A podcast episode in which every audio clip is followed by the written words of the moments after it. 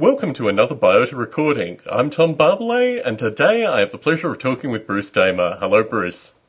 Hello, Tom. Gosh, it seems like we've been doing these kind of discussions for, for many years now, and in fact, we, we probably have. But the the big news is that you are coming close to actually concluding, well, the PhD portion at least of the EvoGrid. So, for folks listening in, there, I wanted to ask you a few questions associated with the EvoGrid, but in particular, I'm interested in John Graham's role. So, um, he's he's not a name that we've been introduced to previously in the EvoGrid discussion. So maybe you could start talking about uh, his work with the EvoGrid.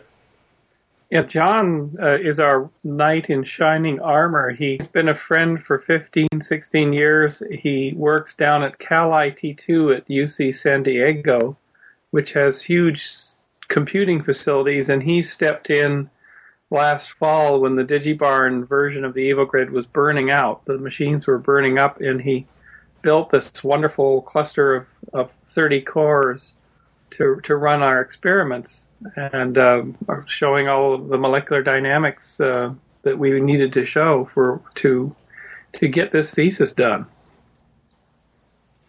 And in terms of the results that he's been able to gather, I, I remember the early discussions. In fact, we recorded a Biota Live, I think, when you were deep in the DigiBarn watching the computers get hotter and hotter.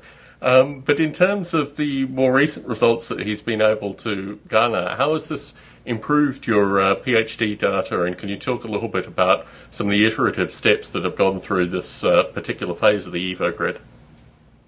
Yeah, um, initially, Peter Newman and I wanted to simulate really sophisticated molecular interactions, such as the formation of a membrane or the creation of uh, of, of, informational molecules and sort of origin of life uh, things.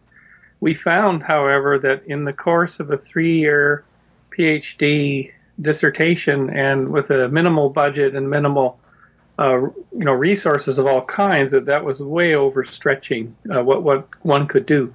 So the what it settled down to is just proving that we can distribute molecular dynamics simulations across the grid, and that we can do bond formation, and that we can do it with a, what I call the secret sauce, which is really it's a widely used technique. It's called stochastic hill climbing or hill climbing where you pick the top performing little simulations and you propagate them into the future.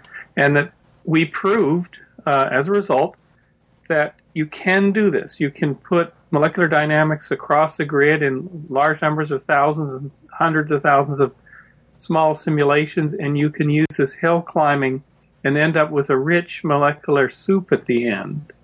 Uh, and, and that's sort of a starting point for doing any kind of of big scale primordial soup simulations. It's an interesting it's an interesting methodology, the description associated with hill climbing, and certainly if you look at a variety of examples, I think the social example is probably the easiest.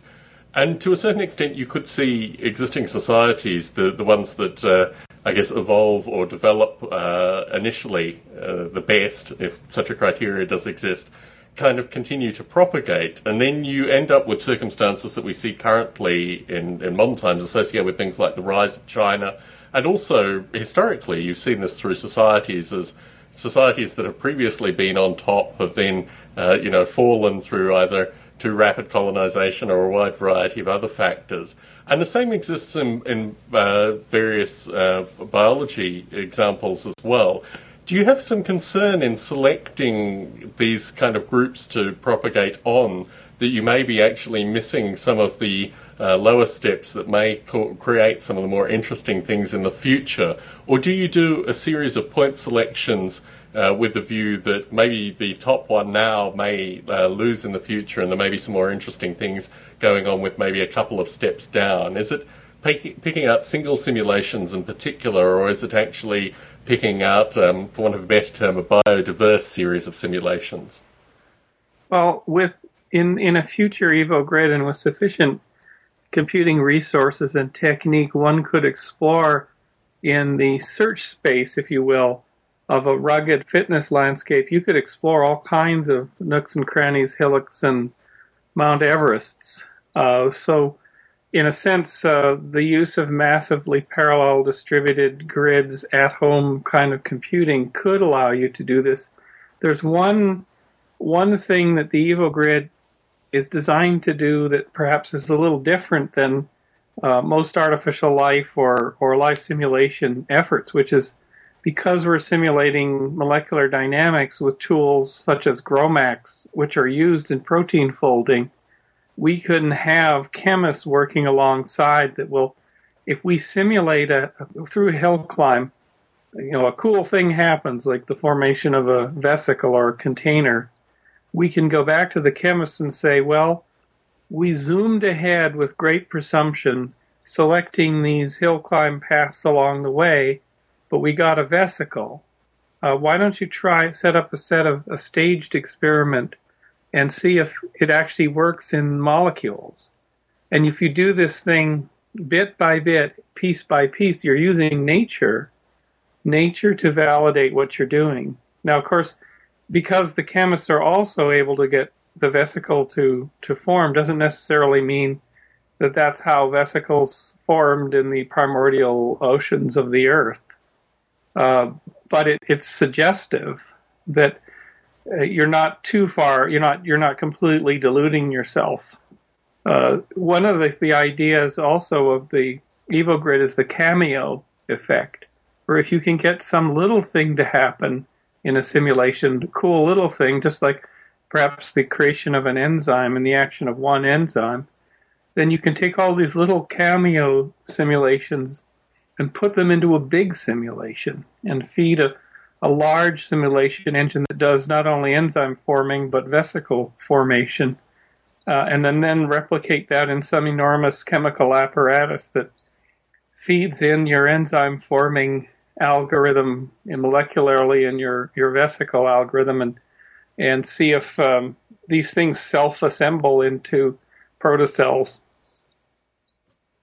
Returning to uh, an example that your wife Galen provided, uh, the the notion of uh, peanut butter sandwiches and making peanut butter sandwiches for children in terms of maintaining their health, and we folk who maintain artificial life simulations don't have the same kind of maternalistic experience. But I have always argued actually that there is almost an element of kind of maternalism in actually creating and maintaining these simulations. I, as as you noted prior to getting on the call, have a small anniversary associated with my simulation this month and I'm interested in the Evo grid as it continues on after the PhD. This was certainly a topic that we talked about uh, when I was on location with you early this year, but also it's been an ongoing topic. How do you see the Evo grid continuing after the PhD? Well, you know, it's interesting because the continuation of the project, uh, in a sense, any good project whose time has come has to have its own natural pull.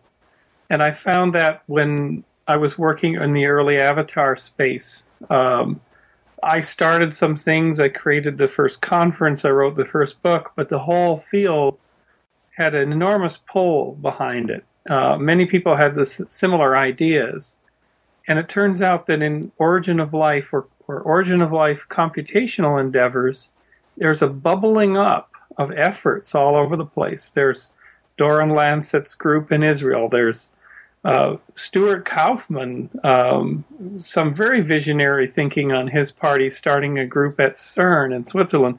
There's groups in the UK. I mean, there's certainly, you know, like, too numerous to, to list. And so the concept that I have is I've been traveling around to visit all these people and go to conferences, and I'm going to put forth a book project that will have them all writing about what what you might call computational origin of life endeavor or cool as as you Tom uh, pulled out the acronym from that one. Uh, a book could emerge. A book can help define the key questions of this kind of thing. Uh, terminology uh, from a book can come a workshop, and from a workshop can come a field. Uh, if it's time for the field to be born. Hmm. And I really believe that it is time. So my role in the future and the, the role of the EvoGrid, the EvoGrid is an early exemplar of, of such a system. There are many others. uh, there is a PhD student uh, candidate uh, who's attempting to find a, a, position right now, Miroslav Karpis, who wants to do the next uh, level of the on the EvoGrid coding, which is just excellent. And I've been invited. I've joined the NASA Astrobiology Center as an associate, and I've been invited to apply for a grant, a small, small competitive grant, uh, which I definitely will apply for, uh, just to keep the lights on, in a sense, on the hmm. project. Uh, maybe even to fund not more coding, uh, but to fund the book and or the workshop. Can we talk a little bit about Kauffman at CERN because I think that's a very interesting fit there, and this is certainly new information. Has that been announced publicly? Have I just missed that? What happened, uh, Stuart, uh, Dave Deamer got me back together with Stuart, and I met, I've met Stuart on a couple of occasions. Uh, in fact, trying to get him up to the Burgess Shale a couple of years ago um, against doctor's orders, I think. Uh, but Stuart uh, and I got reintroduced by by uh, Dave Deamer, and Stuart basically, uh, in reading some of his more recent ideas, uh, he talked about hypopopulated reaction graphs, which means a, a, a space or a soup where you have chemical reactions going on. But he described this hypothetical reaction graph as being able to be an experimental framework to look at the ingression of what you might call novelty, or what Mr. McKenna called novelty, but what what Stuart Kauffman calls the adjacent possible, that the universe has the property of complexification, of things assembling and more likely stay assembled and stay complex than disassemble, i.e., the back reaction is not as strong as the forward one, Kauffman talks about this as a possible fourth law of thermodynamics, and he talks about uh, ways to, you know, in a sense, if you look at the universe, it's obvious that this is how it's actually go happening, but it's never been really characterized or named by science. It's been named by, you know, counterculture visionaries like McKenna and others, um, and in the New Age more, but never by science. So I sent him the EvoGrid papers and a poster, and he wrote back, This is what you have built is a hypopopulated reaction graph. It is potentially a space in which we could test these theories of the adjacent possible and the ingression into novelty and the conservation of novelty. So that that got me very excited because, in a sense, you know, uh, the, the EvoGrid can't do the origin of life thing yet, but it could actually serve as an experimental framework for complexity theory to help this great human, this great uh, genius Kauffman, maybe test some of his his concepts out. It is interesting so, that it's being done at CERN because certainly what you're describing, I think, is also fundamentally information theory. And former Biota participant and also Noble Ape developer Pedro Ferreira is at CERN. And I've always thought that CERN was ideally suited for these kind of questions, particularly in terms of the supercomputer power that exists there. So it is very interesting that Kauffman is championing that kind of work at CERN because I think and, it's ideally suited. And he convened a meeting back in late May that I was just present on with by phone, uh, and and there was a lot of discussions. There aren't any resources committed to it, but there's now a group that, and it's not that it's based at CERN per se. It's just a few people at CERN thought this is a good fit for us. And uh, Stu is basically saying, look, I'm 71 and a half. I'm not going to really drive and lead this thing. So it's got to have legs on its own. But, you know, it was certainly, again, being in the right place at the right time with the right concept. And I, I guess I'm a kind of surfer of novelty in science and technology because I often end up in this position, and then you end up really having to paddle hard. So interesting times for the EvoGrid. I'm I'm interested actually probably taking a pulse maybe in September October after the PhD is concluded. For, formally, you are going to give your uh, the defence of your PhD in mid July, aren't you? Yeah, and in fact, incredibly fortunately, right the week before, not the week during, week before my Viva defense, uh, there's the Origins 2011 conference in Montpellier, France, and I had two posters accepted. Mm. So I'm now getting those printed up, and hopefully they'll be nearby each other so I can surface both. One is about the EvoGrid, and one is about a model for the origin of life, a very naive model that I've been developing and running past people like Dave Deamer uh, for uh, membrane formation over micropores uh, that can create not only vesicles, but vesicles with interesting junk in them. And right now, as we speak, Freeman Dyson is looking it over. Uh, good. Freeman, Freeman, I, I, wrote to him and thanked him for his early advice uh, a couple of years ago on getting me going on the project, and said I had finished the thesis. And he said I, and he wrote back, I'd like to see it. So I sent the thesis plus this basically dirty garbage bags model. Uh, it's very much in the name of Freeman. Uh, the idea that under the oceans you, you can produce lots and lots of little garbage bags full of membrane attached informational molecules and other contents over and over again as a factory.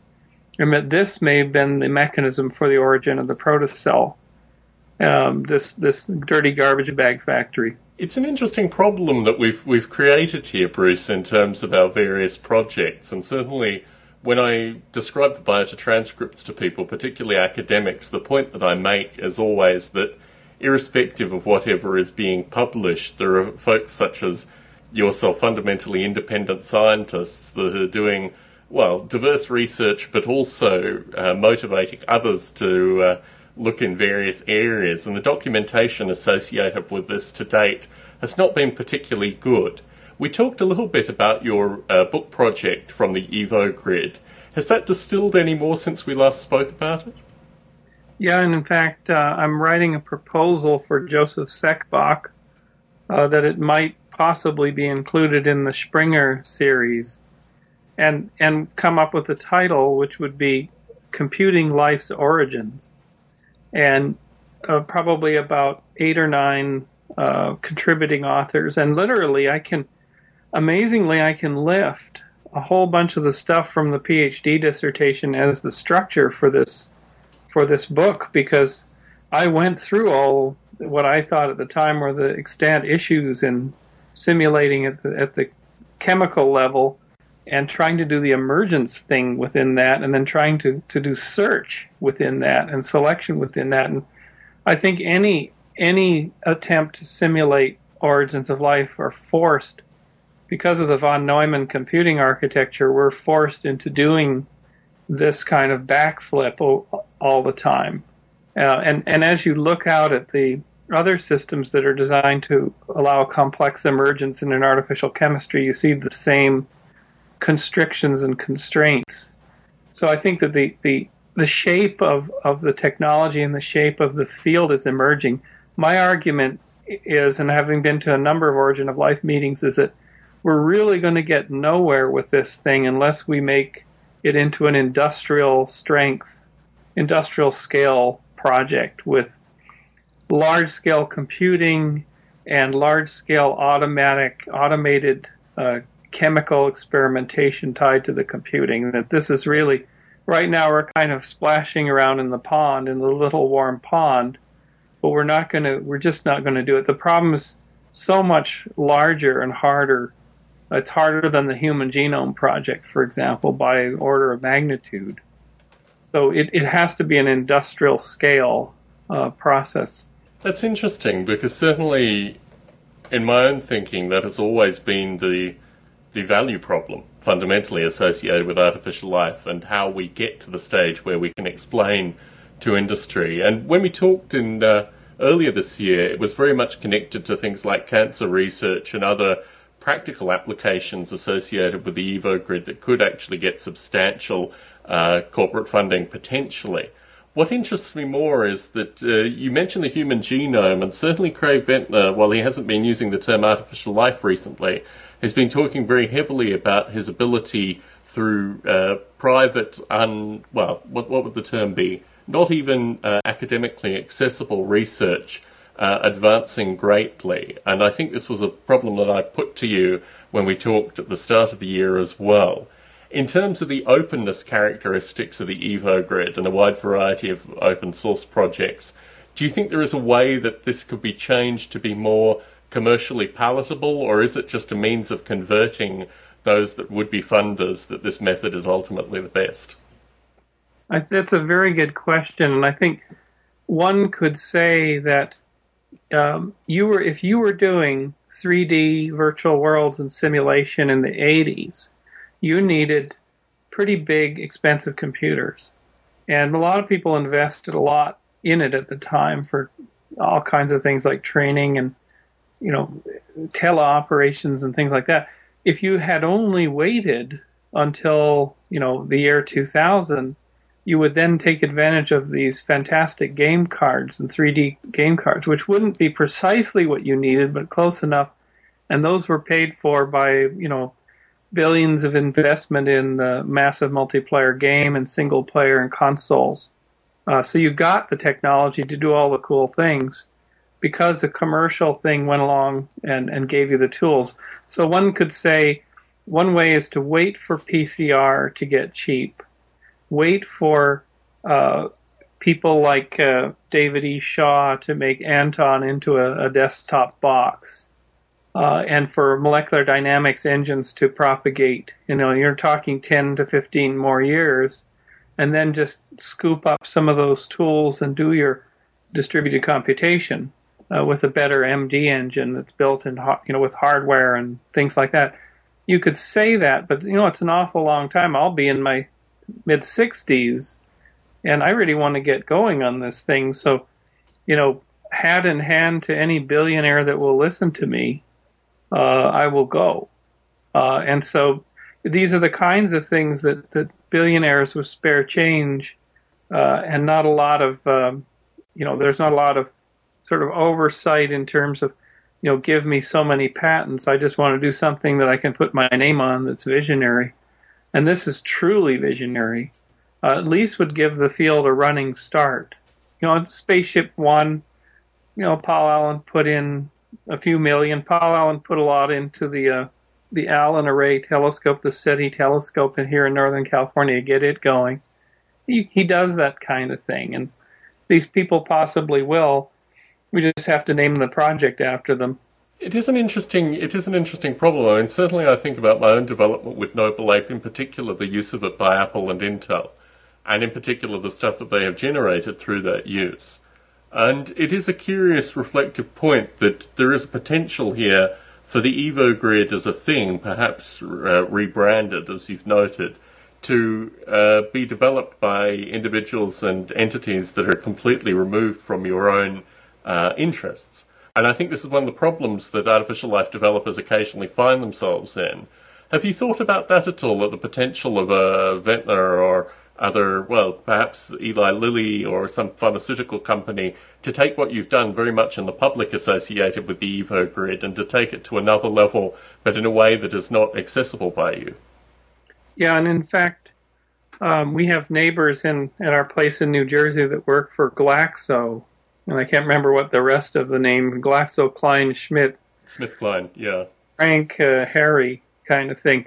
Anyway, uh, he's one of the heads of research uh, in a, in a whole area. And when I have conversations like this with him, he said, "Look, if you can do a hundred thousand to a million atom simulations with bond formation and bond breaking and energies and things like that in molecular dynamics that is qualifiable, i.e., we can do the simulation and then we can go and look at it in nature. We can do it in the test tube and we can go back and forth.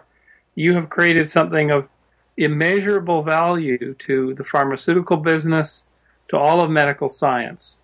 Um, for example, you could model a phospholipid membrane and the solvents, the water around it. Now that's taking a huge budget to do a big enough piece of membrane.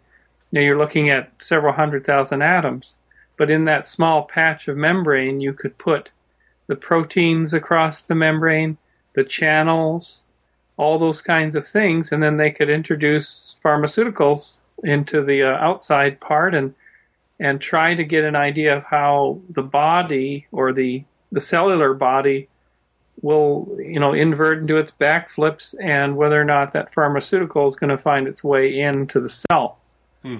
To and, clarify and, to clarify question a little bit more, it's the issue associated with if you provide a large portion of this, firstly in the academic domain, and secondly with open source, you give the ability for these companies to do these things independently of your efforts, which means that in terms of general value, they are extracting the maximum possible value, at least from what is distilled in the academic and the open source components of your ideas, without actually returning any of those elements to you in terms of uh, funding or future development. And I think that's the problem with a lot of these examples that the ability for an enterprise like GlaxoSmithKline or Lilly to take what already exists and if they have already internal engines, as I believe they probably do, to generate these kind of um, these kind of projects and this kind of information, then all we are doing basically is feeding these enterprises, and it is a very uh, almost well completely parasitic relationship. I'm interested in your thoughts associated with how you maintain the Evo grid uh, in terms of these enterprises giving back if, if they are utilizing these things? And is it the idea really that what you are doing is always providing the next generation of ideas? So what they need to be investing in is really the next generation of ideas that you are providing, while you know what you were doing six months ago uh, exists in, in open source and in academic publishing. Yeah, I think I think you've hit the nail on the head, Tom. That most of the time these visionary difficult uh, basic science lives off of the dregs of big industrial and government investment. So if you can stay a thought leader, you know, and Craig Venter certainly must must be, but he's got half of his head in business. If you can stay out ahead and, and constantly prompt the community and say, look, if you can build your your engines in these ways, we can do visionary things like in, investigating the origins of life, and maybe they will put the right screwdrivers in there and the right handles, or um, it becomes that you have helped define a field so that within the framework of the field, the commercial people are operating and the research people are operating, and they use similar terminology. And the same thing happened in, with avatars. Basically, I came into the, the field and, and I encouraged the commercial developers to make affordances like instant messaging within worlds and the ability to uh, to jump to your location in sort of teleporter to another avatar. And because of that, the commercial platforms got better. And then as a research team, we could do things like Avatars 98, the cyber conference, because the commercial platforms were better. And years down the road, when the academics finally got around to studying virtual worlds, they were pretty darn rich, and there were people building open source worlds uh, spinning off of, of, of commercial platforms, which were coming and going. So there's this kind of melange and this kind of mess.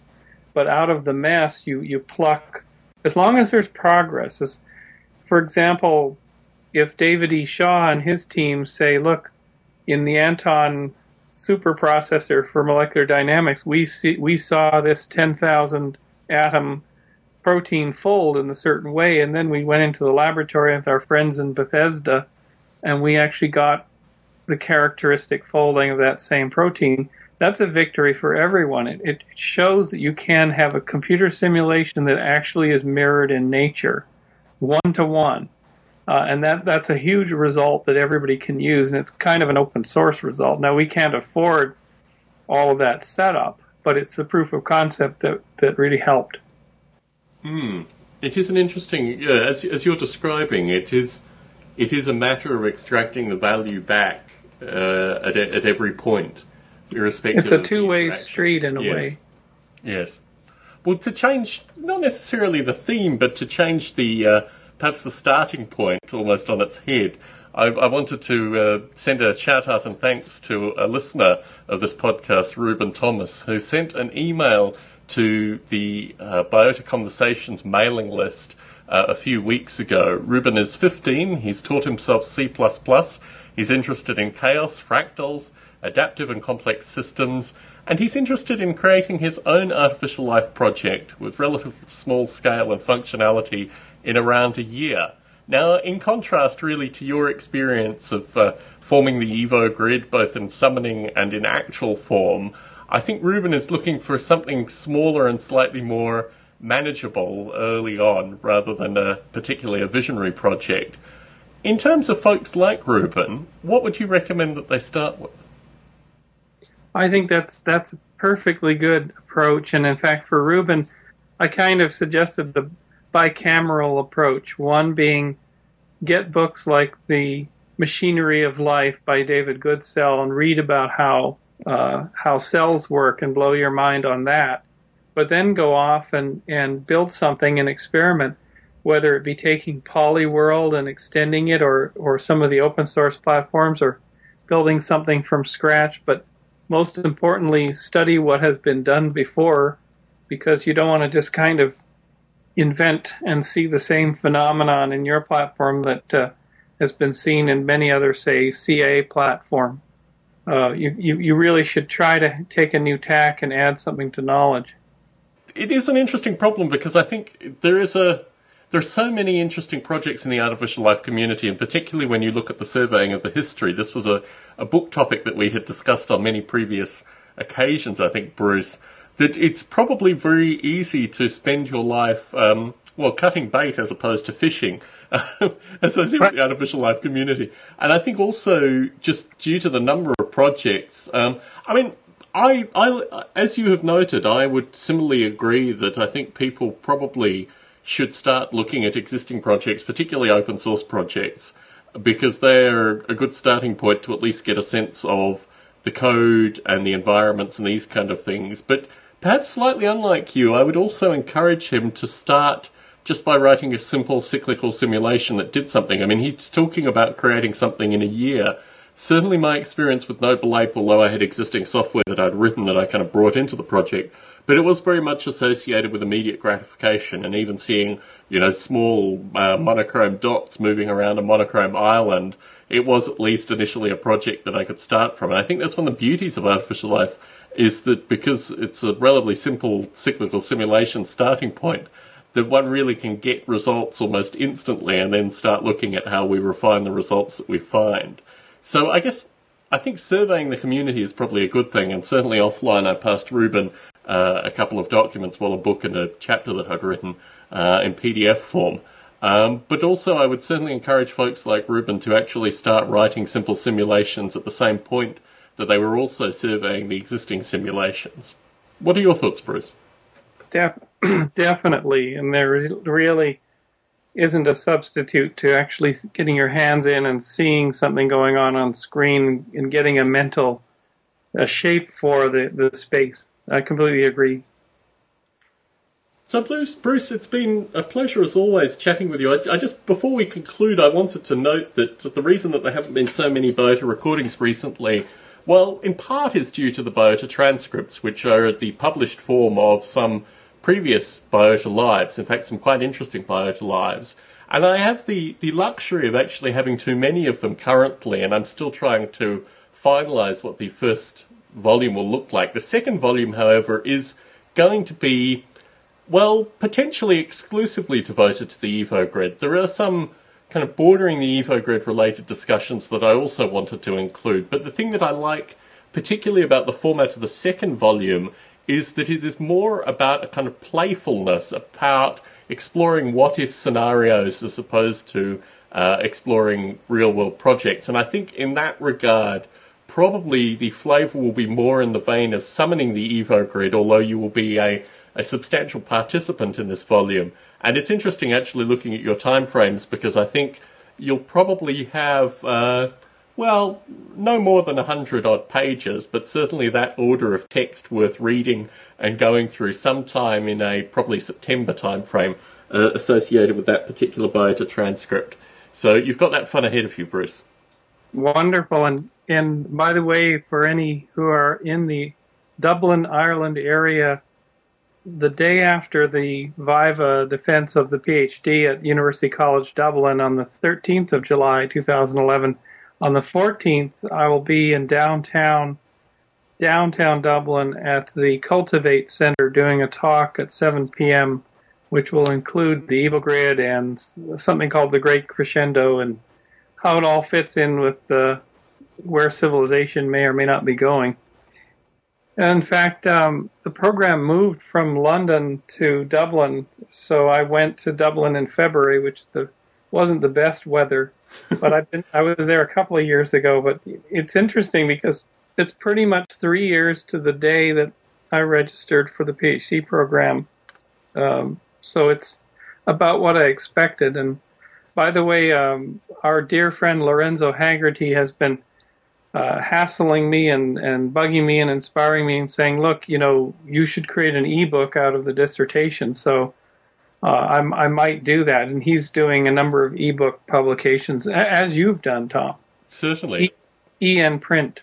Certainly. In fact, it's interesting because a topic that I want to float through uh, future biota recordings goes back to the games community because in parallel to all these other things going on, I'm also writing a role playing game based on some of my earlier writings, and a large portion of that is based in artificial life methodology. And I think what's particularly curious because the Chris Hecker discussion that you were a part of, also Jeffrey Ventrella was on that call as well, will probably be going in the first volume of Biota transcripts. But I think the, the games community in particular is a community uh, that there are a number of ends in with the artificial life community, and I think I would like to record more uh, associated with that particular community and how we can work together going into the future. Sounds good. Well, Bruce, it's been a, a pleasure as always. Uh, I'm looking forward actually to uh, to all the uh, related recordings and other things that will no doubt be coming uh, coming back with you from your time, uh, well, all over Europe by the sounds of things. The Origins of Life conference has always been a, a point which has given you a great degree of energy, and I'm interested in hearing your stories associated with the one that you're about to attend, because that had inspired you in a variety of different directions when you attended a previously associated with the EvoGrid.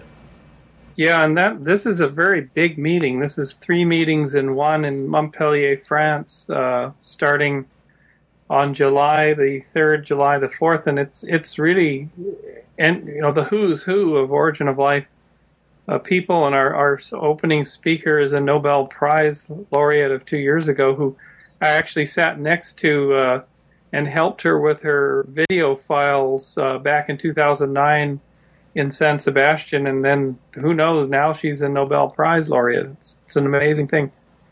Very good, very good. Well, I'm looking forward to talking to you in probably uh, a month or two's time to see where the EvoGrid is at that point. point, and no doubt you'll be receiving biota transcripts and other things from me uh, before then. Always a pleasure, Bruce. I'll talk to you soon. Take care. Wonderful. Thank you, Tom. See you. Cheers.